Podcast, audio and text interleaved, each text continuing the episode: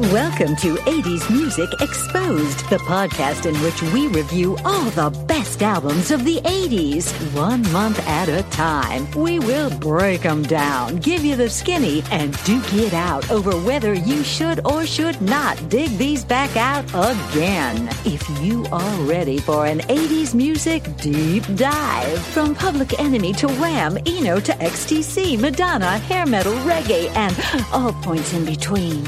Then crank the boombox, turn the Walkman up to 10, and ooh, let's go. Now, from the kitchen, Chris and Henry. Do you still like the intro music, intro thing? You ask me this way too often. What are you trying Well, to say? I don't know. I listen to it a lot. I'm like, I wonder if people dig it or not. it's it's like saying, "Do you like the Nike swoosh?" right. Like how so are you, how are you going to get rid of that? I know, I it's part of our our legacy and our, our lexicon. Well- maybe maybe I'll tell you what we'll do. I'll, we'll change it. We'll I'll revisit it after we finish the year calendar year 1980. How about that? Sounds good. Maybe we'll do a, a different one for each year. That sounds good. Okay. Welcome to 80s Music Exposed. I'm Henry. And I'm Chris. And this week, we're going to talk about July of 1980. So I wanted to start this episode with something different. I'm not. I don't want to. We're not going to go over um, how we're rating and reviewing the records because we've done that every episode. If you don't know by now, go back and check one of the older episodes. If you don't know, now you know. And I don't mean to sound harsh, but yeah, just check one of the older episodes because we we say that every time. and I don't want to be redundant. What I do want to spend the beginning talking about, Henry's, we got a new review on iTunes. Yeah, for Trent 20, Trent said to us, he said that uh, I think one of my biggest beefs with the show is that the criteria used to decide what song to review is based on if the album was a five star rated album on the All Music Guide and if the album is Grammy nominated. So, given that if my favorite 80 songs happen to be singles, there won't be mention of them. Okay, first of all, like the show didn't doesn't exist because to review the singles you like. Uh, uh, Well, Right. first of all, thanks for the for the review. Sorry, Trent. I mean, no, actually, thanks for listening. Thanks oh yeah, for the review. I, I do appreciate that. Um, but yes, so we kind of set up our own rules for the show because it's, well, I mean, bluntly, it's our show. But I think really what I was looking for to do with the show is try to review some stuff that uh, wasn't necessarily what you thought of when you thought of an 80s program. So you're not going to hear just us talk about men without hats and stuff like that. his thing is that it that it that the albums we're reviewing didn't shape the '80s sound, and I'm not sure that that's really what we want to do anyway. I'm not sure that they didn't either, but I, but I, okay, that's fine. I, That's just what he says. I would, what I would like to, to restate as the mission of the show, and I'm again glad he's listening, and I'm glad for his input. Me too. Is we were going back and reviewing stuff that got really good reviews then, whether it shaped the sound of uh, pop radio or not, I don't know, and see if we remembered them or not, or if they were something worth going back and checking out to maybe reshape the way you thought of the '80s. So that was kind of my original intention. Second of all, by all means, Twitter on Twitter, Send me a message. yeah, send us a message and tell us, hey, we cover this. We would love to cover uh, songs Yeah. and records um, from bands that you guys want to hear from. I mean, most of the singles that he's into probably came from albums that we could definitely review. So, I, I think I think I think he had some fair criticisms, but I also Yeah. thought he went a little far with some of that. Um, Well, he he said he was going to keep listening. He said he thinks some of what we're reviewing is boring. right. Well, And, I, mean, admit uh, that's probably I think true. some of what we're It's- reviewing is it's not supposed to be and like- that's what I'm going to say when I review it. Is I didn't think it was that He, great. he also says that you only hear one portion of a single song. Now, the, the reason why that is uh, 420 Trent is that uh, if I put the whole song on the thing, then we get yanked from Right. We from don't places. we don't have the money to buy the rights for the whole song. Also, even if we did it anyway, which we maybe could get away with for a little while, we only we want to keep the show under an hour so that it's a listenable podcast that hopefully, you know, you're not like, "Oh god, I don't I can't do all of July." An hour 'cause It's 2 50. hours and 15 minutes. So we don't to do five at least five albums uh, a show, we can't listen to the whole song. Anyway, but, but, Trent, but I- don't you think Henry, don't you agree that the point of this is is exactly what I felt like he happened to him. Yeah. If you don't feel like you're hearing enough of the song, we're encouraging people to go back and listen to these songs on your own because that's what the show's what about. the show's about. And sorry, I came in a little hot on your 420, Trent. I really do appreciate you writing into us. So it, we do like we do want to interact with our listeners. Right. And again, anybody out there listening, if you want to send us something that you'd like to hear reviewed, by all means, let's do it. Lucky Lucy said that she's listened to all the episodes so far. She says we sound like regular guys and not professional critics. We are regular guys. She says we know a lot about music, but it's not like she's listening to people who work at MTV. Right. And, Well, and- uh, and enough- she says it's getting better. Maybe it's because we're getting a little more used to talking about it or keeping on pace or something. probably, uh, she probably doesn't like when we bash on fans right off the bat. But, Yeah. uh, so sorry for that. Go hot. thanks everybody for reviewing the show. And again, hit us up on Twitter. Um, if you want to talk to us directly, we'd love to Right, talk. we're at 80s uh, 80s exposed on Twitter, and we're now on Spotify, so you can find us there. I was worried for a while that we're going to get there, but we're on on Spotify, Spotify. Woo. everywhere you listen to podcast. That's what the podcast people say. And more and more people Everywhere. are listening each episode. We thank you for Yeah. that. And um, so let's get to the music, Henry. Or actually, before we get to the music, let's talk about significant events from July of 1980 to get everybody in the mood. okay, Airplane opened in the theaters. That was a seminal movie for Is me this the one that where the the plane is tied in a knot on the poster? and Leslie Nielsen right, is Leslie? Nielsen is the yeah, yeah. This is the And it, this like, change comedy. I have mean, you ever seen a grown man naked? yeah, the whole That the one. whole bit. Yeah. Yeah. Um, I just I it Do was you- it was tell the- me, tell me, Bill. Do you like gladiator movies? It was one of the first films that I think as a kid I saw over and over and over. I know I saw Star Wars over and over, but I Yeah. can remember. And I'll tell you another thing I remember about Airplane is it's one of the first movies I ever went to that people were openly like hilariously laughing in the theater. Like people were just guffawing and like falling, side splitting laughter. I know I didn't see it. Was it rated? It was. It had to be rated R. I don't think it was. PG Really? was a lot different thing back in the early '80s. I think there was that one second where they showed boobs in that movie, and that was that was it. And I remember the lady going crazy, and and the line appearing like people would well, slap her. And then, Right, right, And then right. the next guy had a baseball bat, and the next guy had a gun, the next guy had. right. And there's another. Why do I remember all these bits this suddenly? Yeah. So back then, you could make those kind of like. Could you make the gladiator jokes? Could you make fun of gay people? Did you make the joke where you've got guys in a line with chainsaws and boxing gloves Beating- getting ready to hit a woman? hit a woman who is hysterical? Right. Mm, I don't know. That that's, the that's 80s another for podcast. Um, Ronald Reagan accepted the rep. Uh, I can't read today. Ronald Reagan accepts the Republican nomination for The president. beginning of the end.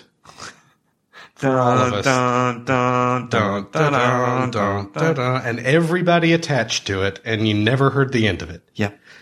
I have a segue for this later on that I'm going to drop on you. But go ahead. I put this one in, Henry. I don't know if, if you find it mind blowing, but I find both parts of it mind blowing. The new world record for the mile was set in July of 1980 at three minutes, 48 seconds, and eight tenths by Steve Ovett. Mm-hmm.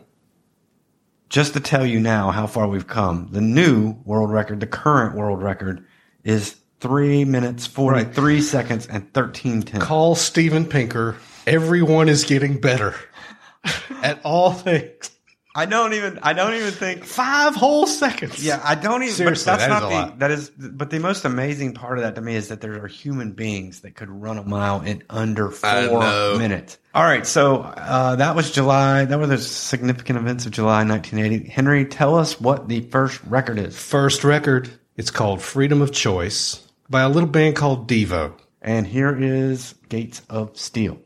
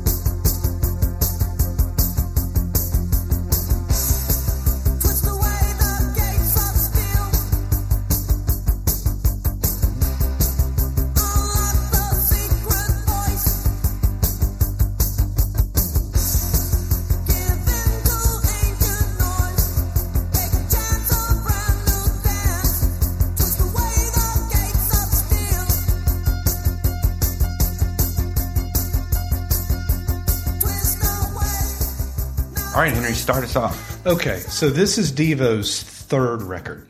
It's considered their big sor- their biggest one. It's got Whip It on it that everybody's heard. It was produced by a guy named Robert Margouleff, who is the same guy that did synthesizer work for people like Stevie Wonder and all those things. So it, I, I, did take a look at some of the, the albums before this one, and it, I'm, I'm, surprised at how uh, concise and well done the keyboards were on it. That's one of the things that, that struck me a lot.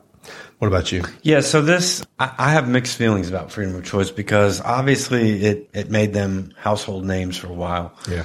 It also set the impression, I don't know if you had this when you were a kid, but it set the impression for me for a long time that Devo was just kind of a synth uh, joke band or a novelty band, kind of like in uh-huh. the 90s, Presidents of the United States of America. Yeah. When in fact, when I went back and dug back through their catalog in the 90s, I think the first two records are infinitely better, but they're guitar based records and they're more, um, to me, serious. They're more like, um, they sound like a post punk band with a, um, a mission it's, and an it, attitude. It's interesting you can say that because my, sh- my show notes say that too, that of the two before this, I, th- I happen to like Duty Now for the Future more than I like this one.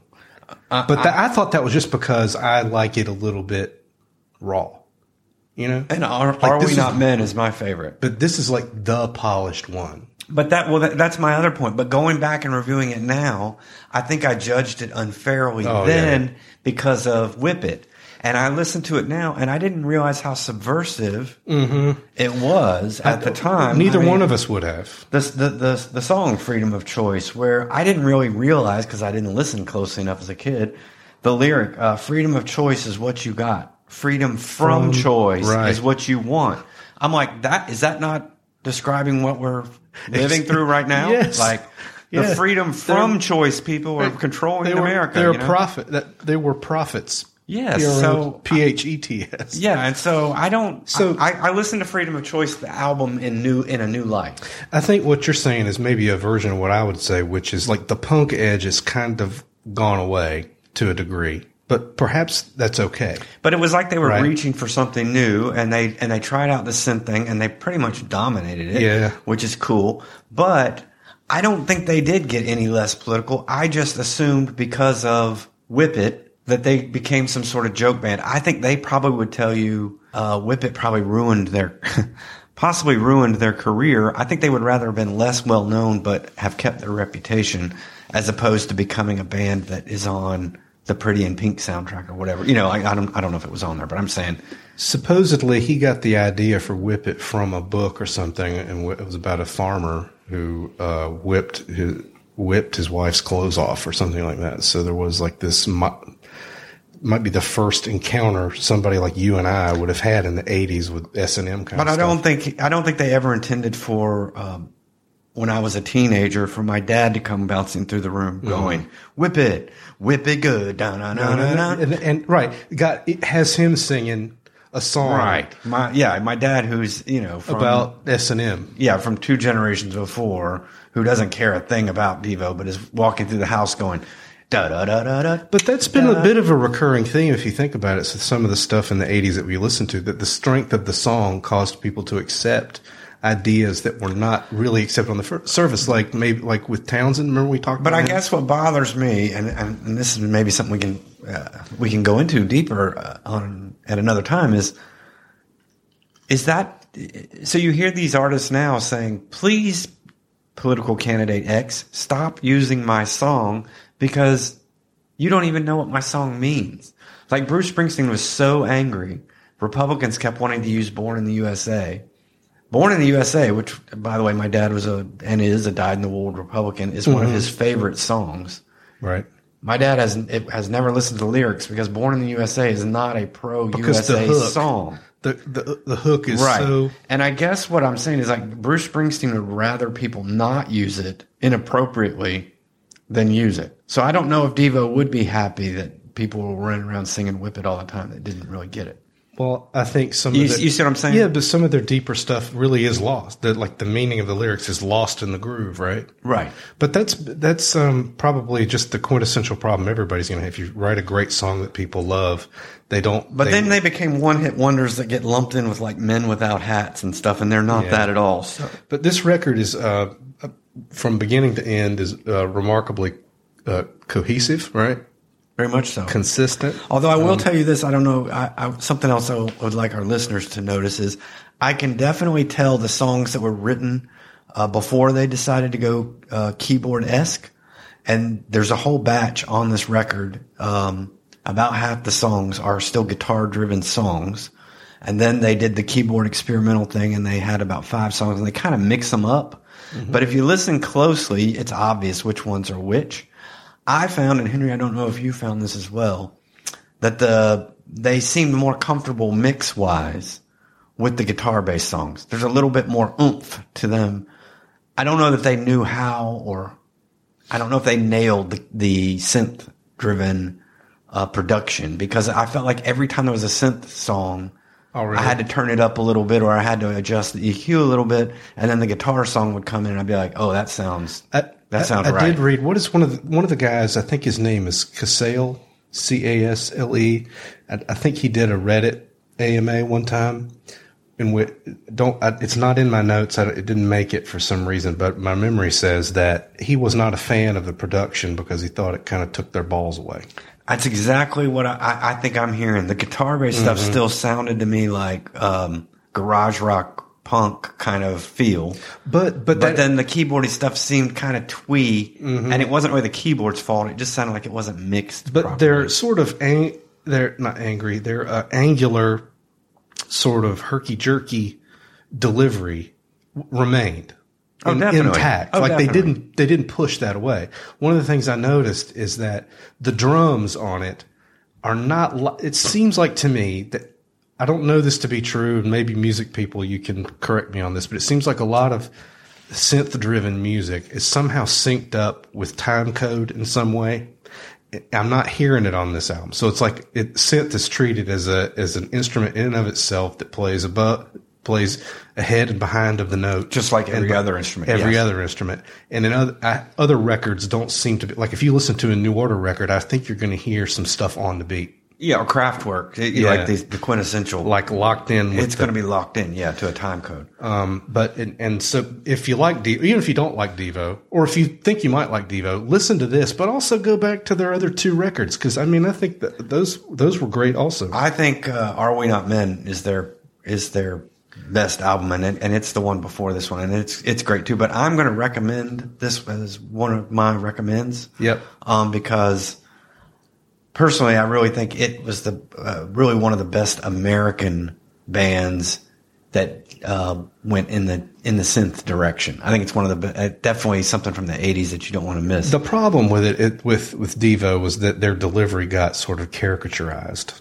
over time, right? I, I don't know that that was their fault though. I think No, everyone wanted them to be whip it. But I think, but you know, like we were looking, like you, what you said before, we were looking at this band through the eyes of a 13 year old kid, Right. You know, who, you know, or not a 13 year old kid, a nine year old right, sure. to do that. But anyway, uh, one of my recommends also. Okay, so the next record we're going to talk about is a band. Uh, is a band is a record called Closer, and it's by the band Joy Division.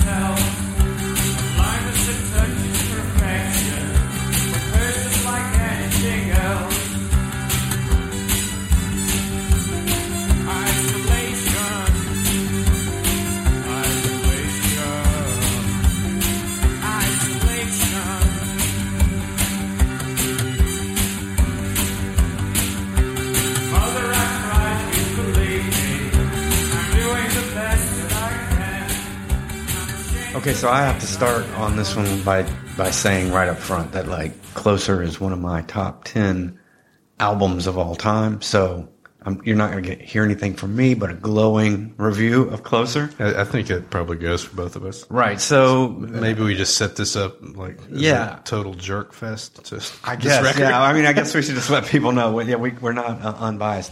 I, I got to Joy Division backwards. When I was a kid, I discovered New Order, a band that be- um, Joy Division became when their lead singer committed suicide. They continued and became New Order. Um, I discovered New Order in the early 90s. It was one of my seminal, I'm trying to be indie rock hipster Yeah. bands. And then I, of course, did the research and went back to Joy Division and they blew my mind. If you know about Joy Division already, or if you know about this record, this is to me one of the seminal post-punk uh, bands. One of the bands that is it, it provides the bridge between punk rock and I guess what became new wave. And honestly, Closer to me is one of the first records that does that because their their first record was called Unknown Pleasures, and it's definitely an angular guitar based, serious, heavy post-punk record. Closer has uh, very much like Freedom of Choice has a mixed bag of songs with about half of them being unknown pleasure esque and half of them starting to bring in not just synthesizers but more of a disco-y or dance kind of vibe. Uh, I think you might have heard that a little bit on Isolation, which is the quintessential song for that. But with that said, I, and, and if you know anything about New Order, New Order was definitely a dancey type synthy uh, band. But Closer is kind of like melding, is is a beginning to meld Joy Division into New Order, which I think a lot of people think of New Order as, well, Ian Curtis died and then they got soft and they became a dance band. I think they were already headed there, even if Ian Curtis had lived. I think he was You think into- they just continued the journey? Right. I think he would have gone with them on that journey. I don't think it was some sort of thing where Ian Curtis had this um, ethos of post punk uh, mentality and the rest of them didn't. Yeah, my story with this is very similar to yours. I mean, you and I grew up listening to music together, so we probably discovered this music uh, around about the same time. I know that this is uh, this was their second and final album. Right. They only had two records, both produced by a guy named Martin Hannett, which I, I, I don't know if you read this in your research, Henry, but um, Martin Hannett is praised for his production and the sound that he had on these two Joy Division records. It's legendary, and people loved it, and it actually shaped the sound of a lot of other bands trying to cop it. Right. Joy Division didn't never liked it. They didn't like it on um, Unknown Pleasures, and they hated it on Closer.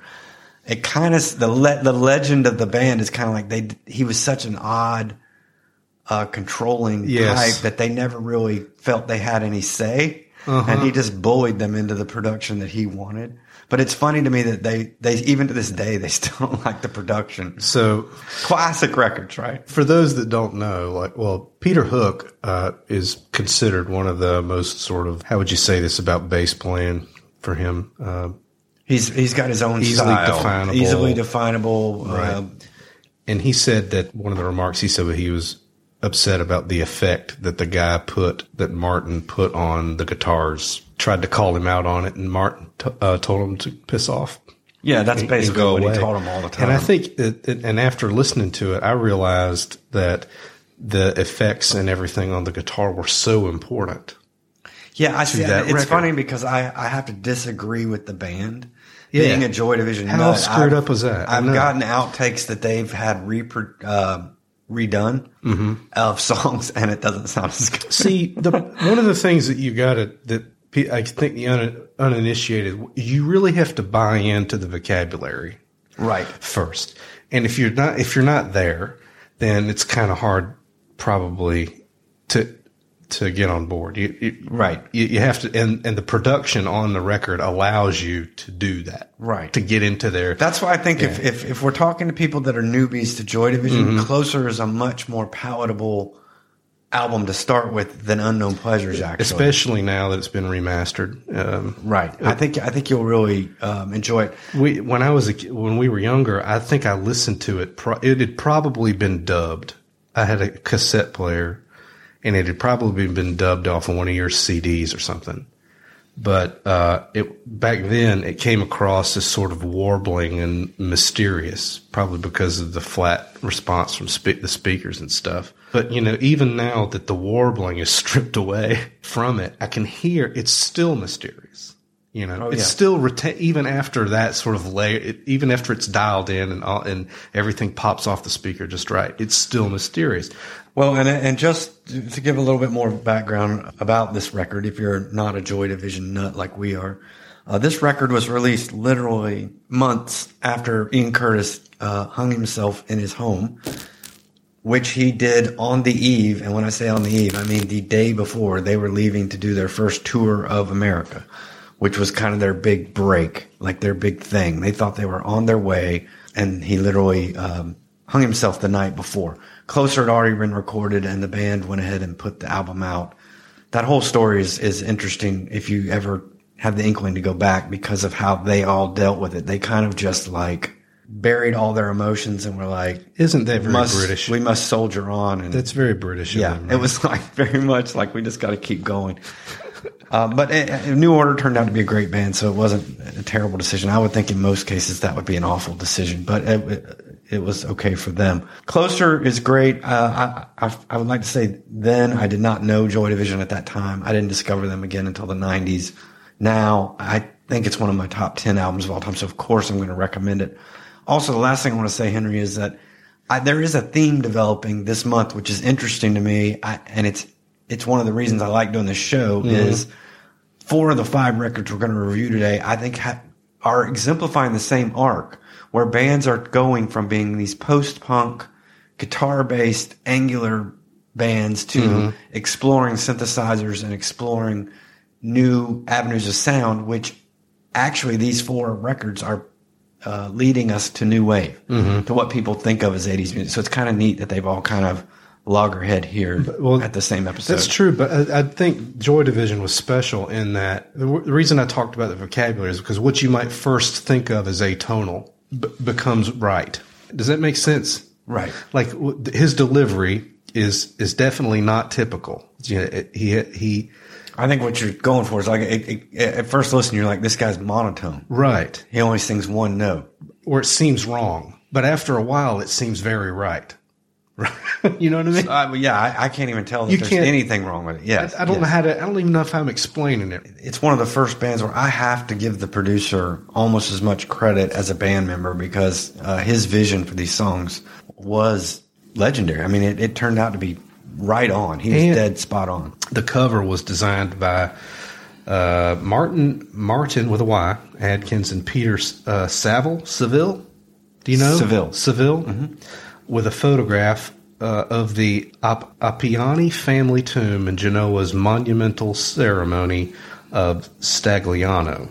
So that's on the sleeve. The image was taken by Bernard Pierre Wolff in the year 1978, but Peter uh, Seville said that when he learned that Ian Curtis had uh, had committed suicide, he had a lot of concern about the album design because it was a tomb on the front. Right. I mean, could you imagine? It's, it almost seemed preordained. Right. It's almost like like and that adds to this sort of mysterious allure. I think that really does add at least when when you, you listen to it now it adds this mysterious vibe you know to it. Because you know in a few short months he's you know from the recording he's going to be dead. So one more thing. The opening track. It's called um, atrocity exhibition it's based on a book right a bunch of i think there are a bunch of stories that are linked to separate stories but they're linked together it's a J.G. Ballard book. J. Oh, so you know it. Well, I don't. I didn't know it until doing my research either, but I know J.G. Ballard because he wrote some other stuff I read. But tell tell It's based story. on that. One of the stories is called "Why I Want to Fuck Ronald Reagan." You like that, huh? I like it because it's the it's the same month that Ronald Reagan got the Republican nomination. Well, for those of you that might know J.G. Ballard too, he wrote another book called Crash. Another one that was turned into a movie recently that you might have saw was called High Rise. Did you see that? Mm, I didn't see that one. Okay. All of his books are kind of socialist things, but High Rise is cool. It's a newer movie, but It's about um, the different floors on the high rise. The people at the top are like the upper class, and the people at the bottom are like the lower class. Oh, really? And the people at the bottom revolt and start moving their way up, and anarchy ensues in the middle. And it's kind of a neat book. But Crash is the book you're thinking of where people get off on having sex when they're Right. having car Pe- crashes. Peter Bogdanovich, I think, did that. I think so, yeah. But anyway, yeah. So, so when I read that too, I was like, oh, okay. I didn't, I didn't realize. that. Anyway, uh, I, I'm totally down with you. I can't praise the record enough, really. I feel like if you're a human being, you're supposed to be listening to this album. Yeah, so. it's a great one. And with that said, here's a record that I think we're both going to say is not that great, but I haven't talked to Henry about it yet, so we'll find out. This is an album called Voices by Hall and Oates. And Henry, the song we're going to play is what? We're going to play You Make My Dreams. And if you don't know this one, you didn't listen to the radio at all in the, in the 80s.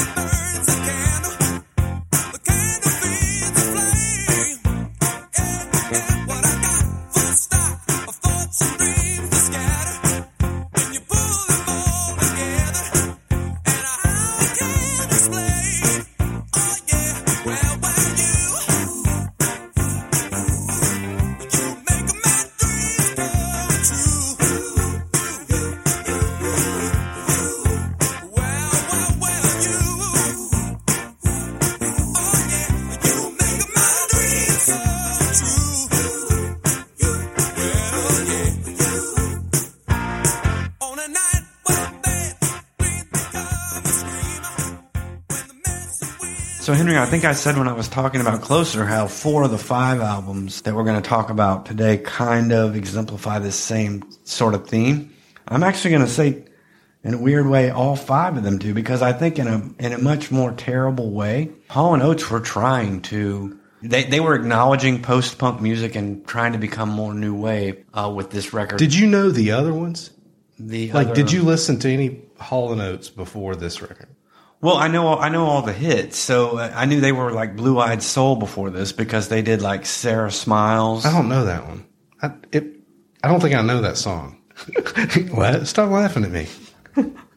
I need to pull it up. Maybe I have heard it and just don't know it. The reason the reason I'm laughing, folks, is because I know it so well, but I can't sing high enough to like sing it for Henry. So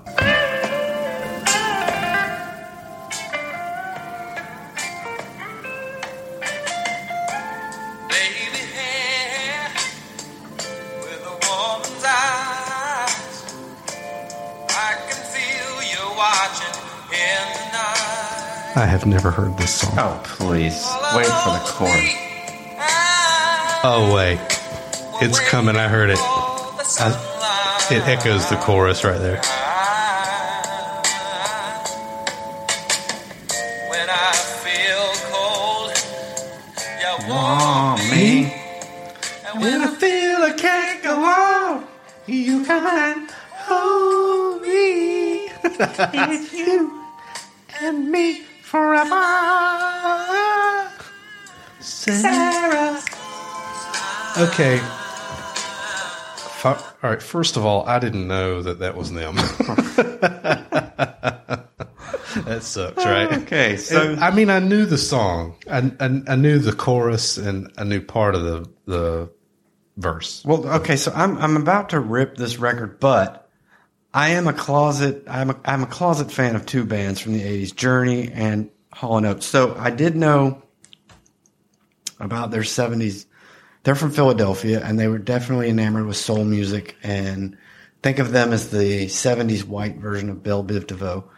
Um, the seventies white version of Belle Bell. Biv, right? But there's only two of them. But they love doo wop, and they love um, They're- the they- Philly sound, Right. They're probably considered the most successful rock duo.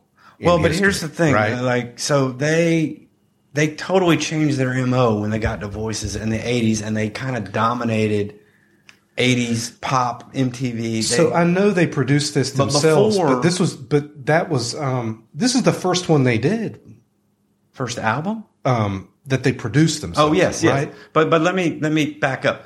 Their '70s stuff is completely different, but it's the same in that if you listen to the record that Sara Smiles is on, Mm-hmm. it's still a bunch of filler. It's just 70s white boy soul filler Yeah. and Sara Smiles. But my problem with voices is the same problem I have with all Hall and Oates. They make great singles. They make wonderful greatest hits records. Don't go deep dive a whole album. I think me and you've argued this about Journey before too. Journey were incapable of doing a whole album that didn't have three parts filler to every one part good.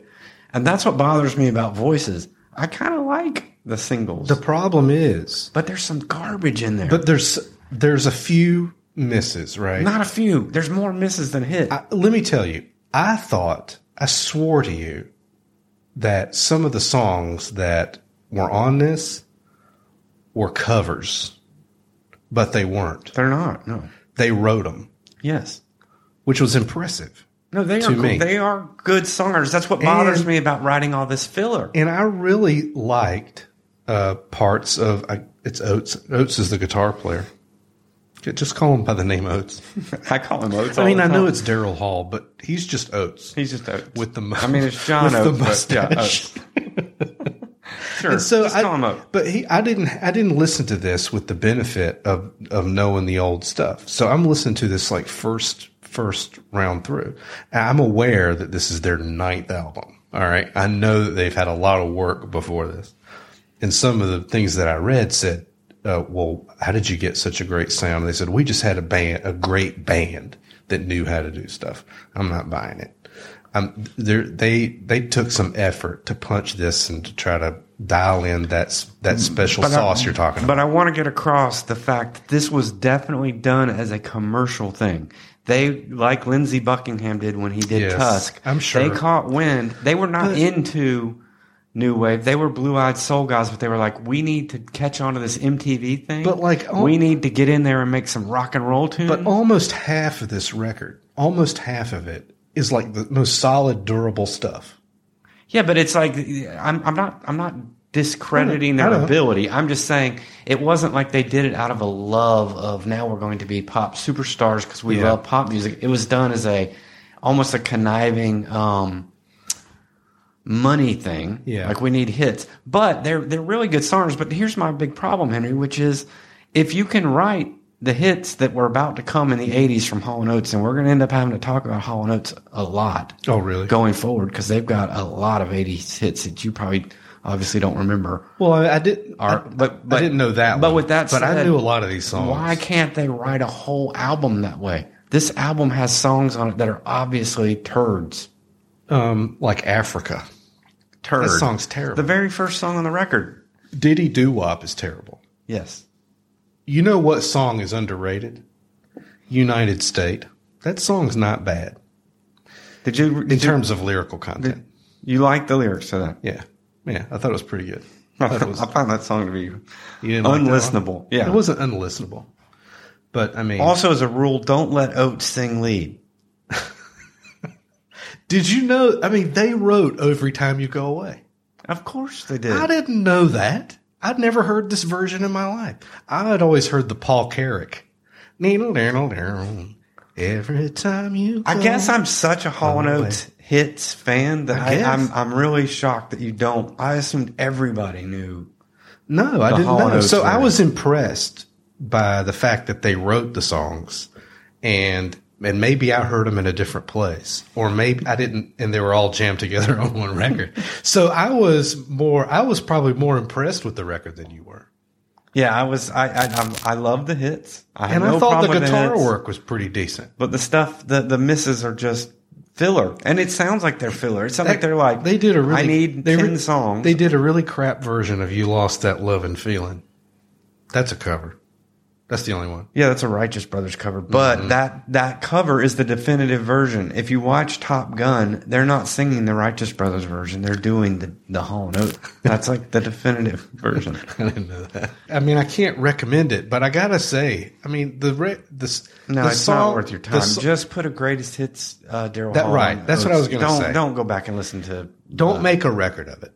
Like if you're going to go listen to Hall and Oates, go listen to the greatest hits. Don't listen to this. record. Yes, there's there's there's very few bands that I'll do that because I'm I'm a guy that's a completist. But for mm. Journey or a Hall and Oates, just do the greatest hits thing and skip the rest. So I'm gonna I'm gonna not recommend this one. Is there anything else you want to say about it, Henry? Before we move on, I, I'm just so happy that you were that you missed out on this stuff and now you're you're Well, discovering it. I, I, it was. It's interesting. The only thing that I'll say is, even though I'm telling you don't listen to the whole record, I need I need people to know uh, that Hall and Oates wrote some very durable songs. You got to give it to them. I'm gonna give them. I mean, their hits. I'm not. I'm. I'm gonna tell you, their hits are fucking amazing. And but would you say like here's the other comparison I wanted to make. Would you say that this is their sellout record, sort of like Billy Joel's bro- Broken Windows sellout No, record? I'll tell like you. it's the I'll same tell you why kind. it's not. It's more cohesive than that. I no, think. no. I think. I think It's trying to be a thing. No, the problem I, I have agreeing with you on that is you, you don't understand. There's four more getting ready to come in and hit you in the face. They're just starting. This is not their sellout record. This is getting ready to be their sellout records. Right? Right. But I mean, if you listen, Leave me alone. but, I'm a family but they're not. man. It's not. It's like a sellout, but it's not completely overt. She's a man eater. Yeah. I mean, you're getting ready to hit a whole swath of hits, Henry. That I you're know. gonna be like, so So, but I'm saying I'm just talking about this record. Like you consider it on its own. Yes. It's not the same level of sellout. My two problem- is that one. well, no, because I again, Billy I, Joel, we ripped him a new one because because he But he tried to wasn't- co-opt. but he wasn't sound. good at it. He was it trying to rip off every sound that he could. But he's It not was- really. he was all over the He's map. all over the place. He, wa- I didn't think he was very good at it. Right. Hall and Oates are like this. This almost bothers me. They're like evil geniuses who are like, That- oh, new wave's going to be hot. We can do new we wave. can we can leverage Philly soul into here real good. We're, we have no problem. We can dominate it. Like I, I imagine if they they'd were have got their hands on Joy Division, they'd be like, "Is that what people Is that want? the new shit?" I can do that." and then they would have wrote a hit that you heard more than any Joy Division uh, song. Uh, so it's almost like they have no soul, but I can't. Their hits are unassailable. So yeah, it's, it's, it's great. Yeah, the next album uh, is by a band called Adam and the Ants, and the record is called, Kings of the Wild Frontier. and this is Dog Eat Dog.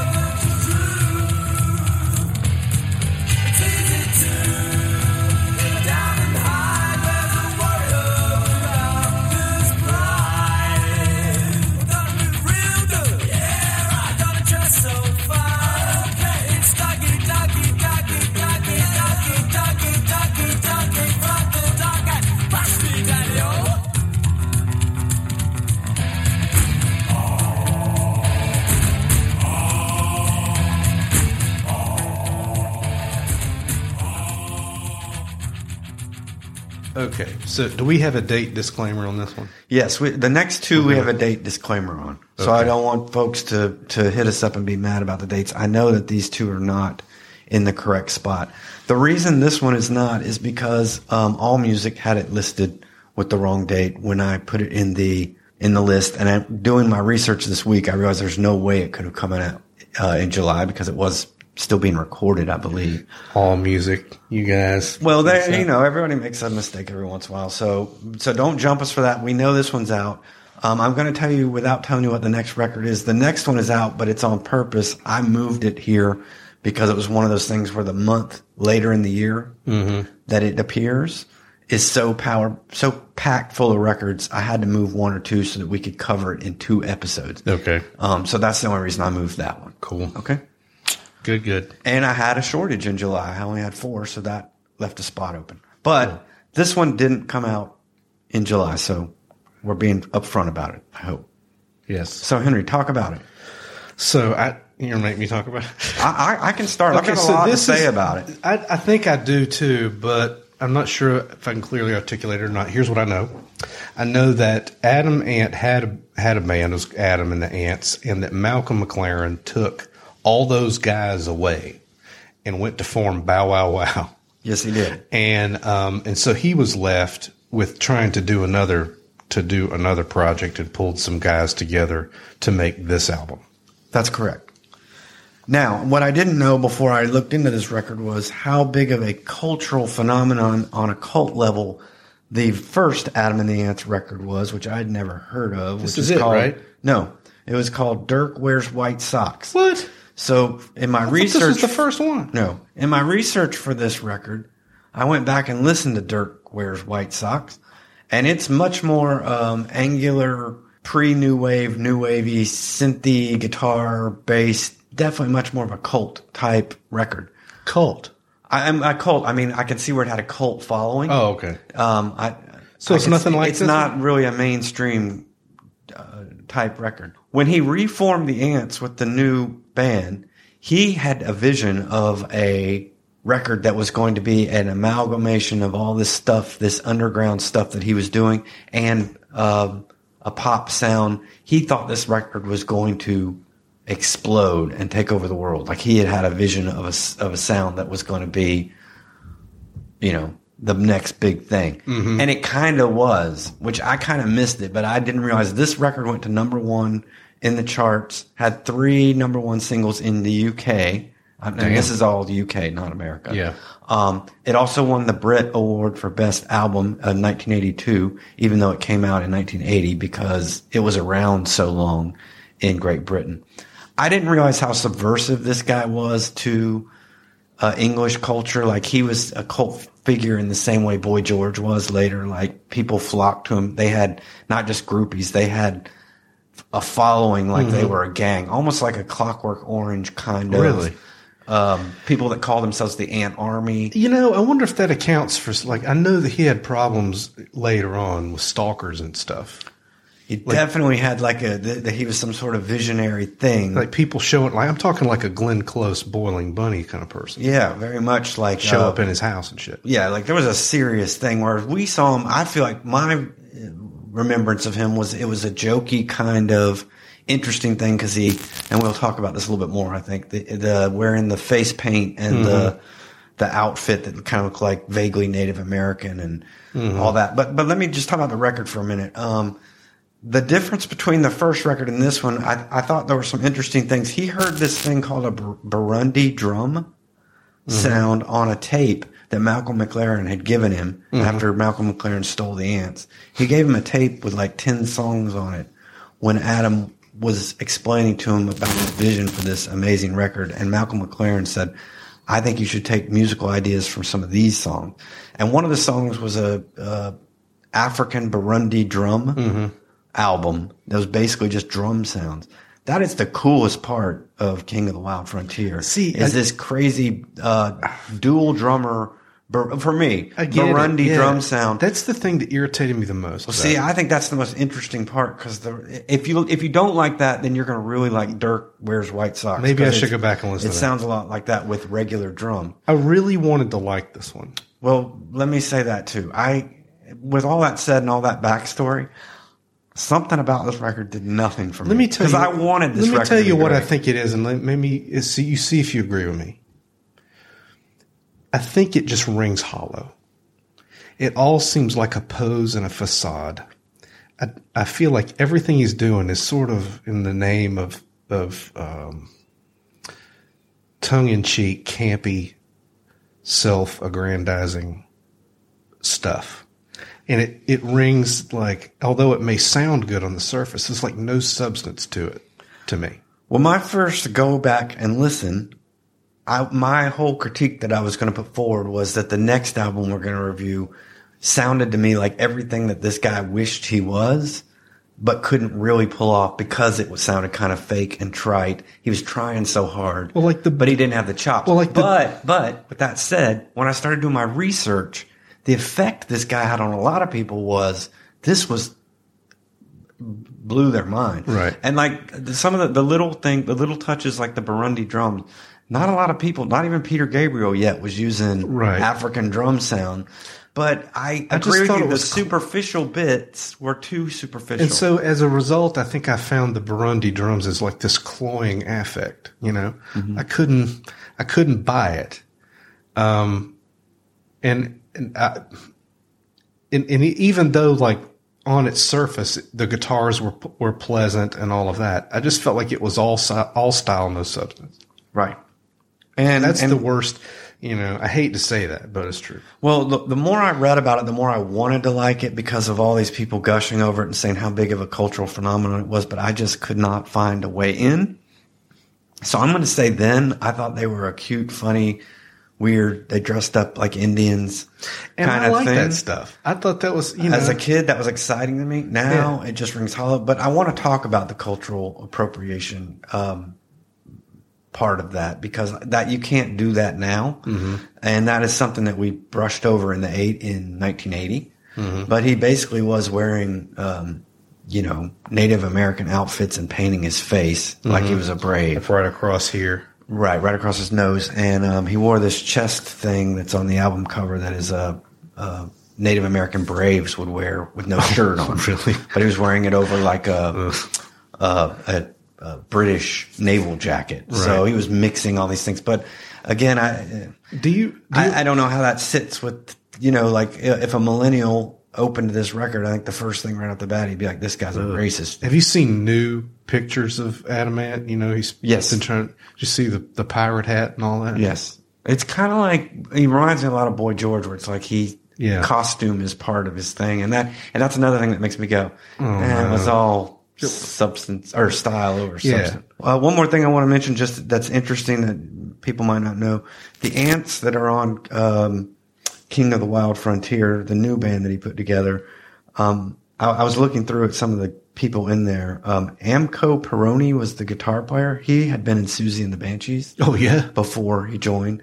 And Chris Hughes, who played the drums on the record, uh, if you look at the liner notes, he's listed as the name Merrick. He didn't list his real name Oh, really? because he produced the record as well, and he listed himself as the producer. Oh. Uh, Chris Hughes went on to play drums and produce um, three Tears for Fears records, including Really? songs from the Big Chair, which is the one Like the big one, the big one, Everybody and then the to one Rule the World. The, the record before that, which we will review, which was huge in England, which I didn't realize until I went back and looked at.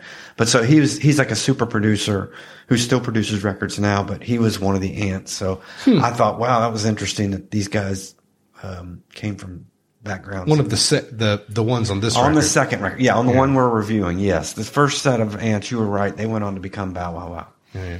And um, so, yeah, I'm not going to recommend this record as much as I wanted to like it. Um, I just couldn't bring myself around to it. I will say, if you do go back to listen to it, don't go back and find the unmas- uh, remastered version because it'll sound really thin to you. If you're going to listen to it, listen to it remastered because I was going to rip the shit out of it until I found the remastered version. And then I was like, oh, okay. You texted I at me least about like the drums. I at least you, like you texted me that. Right. I was like, this ain't the same record I'm listening to. Right.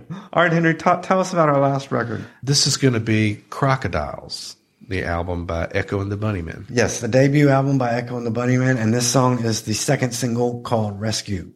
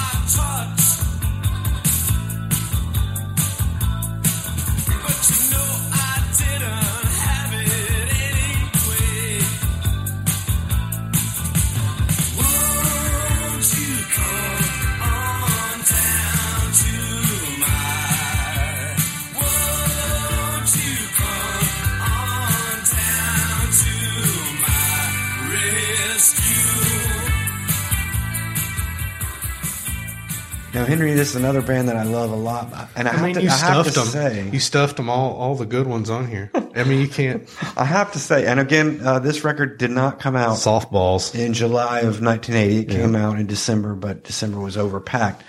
I will say this: um, I just recently bought the newest Echo and the Bunnymen record, which is a um, they redid a bunch of their old songs, and they redid "Rescue" on this new album. And I've been listening to it a lot, and I like it better than the Crocodiles version. Oh, really? That's uh, So I was tempted to play it on this show, but I, was like, dude, I, we I had do that, that same problem. I had that Um, same problem. because it was recontextualized. So Well, we had, I- on I- our I- other pod we were talking and like on our you know non music pod we were talking about music, but uh, we were talking about the uh, them. It's not remastered. What do they call it? Recontextual. What do they? Really? Yeah, they use some other word for it, but they So were basically redoing all their old songs. And so I've been listening to their work with his sort of older, deeper voice Right. in it.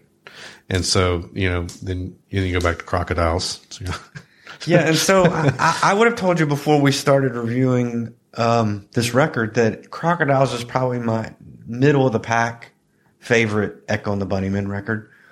Um, I was really shocked to find so many people find it to be their best record. Um, a lot of the research I did, a lot of people said that Echo and the Bunnymen peaked when they did Crocodiles. I was always under the impression that um, Ocean Rain was like the masterpiece. you can't peak when it's just your first one. Well, don't tell that to the Strokes.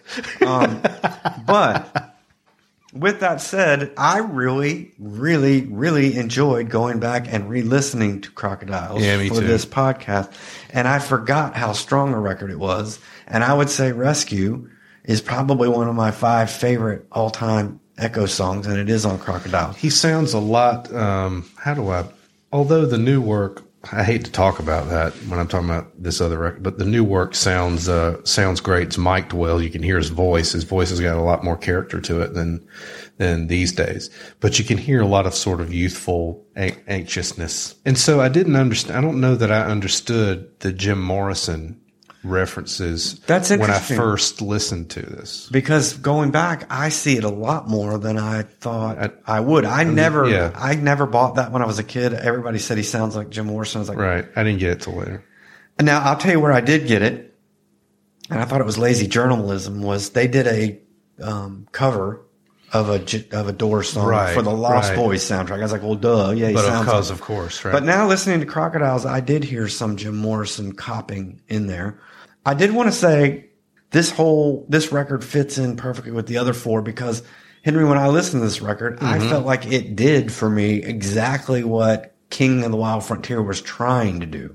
Right. Like this thing has energy and power, and these guys sound like they that maybe they don't know what they're doing, but they give one hundred percent of a fuck about what they're doing. Some, you know, Whereas Adam and the Ants kind of sounded like it's all style over substance. Yeah. This sounds like these guys mean it. But they weren't like so many people called this record dark and moody, and I didn't. I didn't really didn't really strike me. You know what I think though? I, I think it's I think you get that label because of the intensity. Joy Division as well. Those guys fucking meant it more than anything. Like they weren't worried about making hits. They weren't worried about making Right. money. They were just worried about making these songs. And I think that comes through to some people as dark and moody, not just um, intense. I, it- like Will Sergeant's guitar playing is intense. But some, here's some of the things that I noticed going back and listening to this. Will Sergeant does not play chords. what? He's not a chord guitar player. He's like a line player. So a lot of the um, rhythm stuff you hear on this is the bass and drums together, and and the bass player is amazing. But he's carrying a lot of that kind of. It's almost like he's a rhythm guitar player, and Will Sergeant is putting together these killer riffs and these lines, which are beautiful. But I think it makes Echo and the Bunnymen sound very angular and very sparse, which is cool because you can hear like through them. Do you know what I mean? Yeah. Like you can hear all this space in between them because there's not a guitar track going A A A A G G G G. You know what I mean? It's like he's playing notes, which I think is really cool. They but they were forced to get a uh, a, a drummer. That was another point I was going to make. I didn't Yeah. really know this until I read this. I that- and Ian uh, McCulloch denies this now because he thinks it's not cool. But they were called Echo and the Bunnymen because they originally started without a drummer. They had a drum machine, and the drum machine was Echo, and the rest of them were the Bunny. So we're, they were the Bunnymen. Right. Which I think is great because he always calls them the Bunnymen now. He never says Echo and the Bunnymen. He always says the Bunnymen, which I think makes makes a liar of him when he says that it wasn't named. for Why do I always think of Donnie Darko whenever I hear the word Bunnymen? Because you love the movie. I don't know. Weird because of that bunny. I don't know. It's interesting because I think I like the name um, the Bunnymen better than Echo and the Bunnymen. Like I don't know why he didn't just admit to it and say we dropped the Echo because we got a drummer. They got a great drummer. Uh, they they actually lucked out and got a wonderful drummer. Is it Peter DeFritis? DeFritis. Peter, Yeah. De, I can't ever say his name. Kind of in the same way that the Clash kind of backed into Topper Headon or whatever. Oh, I- yeah. where it ended up. If they had not gotten a great drummer, I don't think things would have gone as well. He turned out to be a, a wonderful drummer, and apparently I, he's the one that died, right? Yeah, he died. in He died accident. like eighty nine. and I think when he died is when Ian McCulloch left the band, and they went and made a, a record without him, which was crazy. But It that's wasn't crazy. You was- like that record, right? Yeah, You're the did. only human. I'm being. the only person that likes "Don't Tell a Soul" and reverberation is that and called? reverberation. I think so. but uh, I But could you- forgive him for it because I think the music's great on it. Yeah, Anyway, I think that Will Sergeant became a better guitar player after this record. I I do don't too. think he was bad here at all, but I think he got even better. oh, I do too. I think, and uh, here's another thing that's gonna uh, the purists are gonna hate, but I think by the time he got to Electrafixion, he is just an amazing guitar player. Yeah. which was another band. That was a mistake. Oh, I love that record. But they shouldn't. They should have just called it Echo. Oh well, they should have called it yeah, Echo and the Bunnymen, but it's a great record. Something about that. So Crocodiles, I'm going to recommend it, Henry. Yeah, I'm going to say up. definitely go back and listen to. Tell me uh, as we wrap things up, what is your recommend for the month? Because this is a So, hard one. Of all of these, Yes. uh, the one that I'm going to recommend is going to be "Closer" by Joy Division. I think that um, any any person uh, who likes music should go back and listen to that. It's one of the most important records uh, ever made. Okay, and I'm gonna I'm just because I've recommended three of these records this month, it was a hard thing to pick one if you could only listen to one. But I'm gonna say Freedom of Choice by Devo because I think in my opinion, at least for me, it gets the least um it gets the least real listening to because it's got Whip It on it. So people think of Whip It, and that's all they think of. Right, right. And I think And you want them to listen to the other and I think, yeah, it deserves like a re-listen. I almost feel like in my circles, Closer and Crocodiles have already been they're a given. They're like They're- Rock 101, right? right, but but Freedom of Choice um, really deserves better than just being the album that Whip It is on. Excellent. Right. So, uh, Henry, are you going to tell them uh, how they can know, get in touch with us? Right, shutting down July. Thanks for listening to our show. If you like the records we're choosing, or even if you don't, please rate and review us and talk to us on uh, on Twitter. We are uh, at 80s Exposed or 80s Music Exposed on uh, at Gmail. You can find us on iTunes. You can find us on Spotify. You can find us on Stitcher share it with your friends. Um, uh, you might be interested in our sister pod. It's been well underway since last year. We're up into the 30 something episodes right now. It's called the No GD Band podcast. We're a little more current, a little less wistful, maybe a little less professional, but we talk about events of the day we get off topic and we generally, uh, generally kind of run it into the ground. Uh, any other staved bullets, Chris? Well, I did want to say this, Henry. Uh, next month is kind of exciting to me because it's not as exciting. I think we've hit so many records that we know well already that I'm looking forward to a month where there's some records I don't know so well. Yeah, yeah. We've got one by um, Paul Simon, one by Don Williams. Don Williams, who's that? I don't know. I'm, I'm going to find out this week. Um, I've got one by Siouxsie and the Banshees, uh, your favorite band, Black Flag. Oh my God, I get to listen to Black Flag. Yep, and a little bit of ACDC. so uh, we'll see you guys next time. Hey, Chris, guess what? What's that? I made you a mixtape.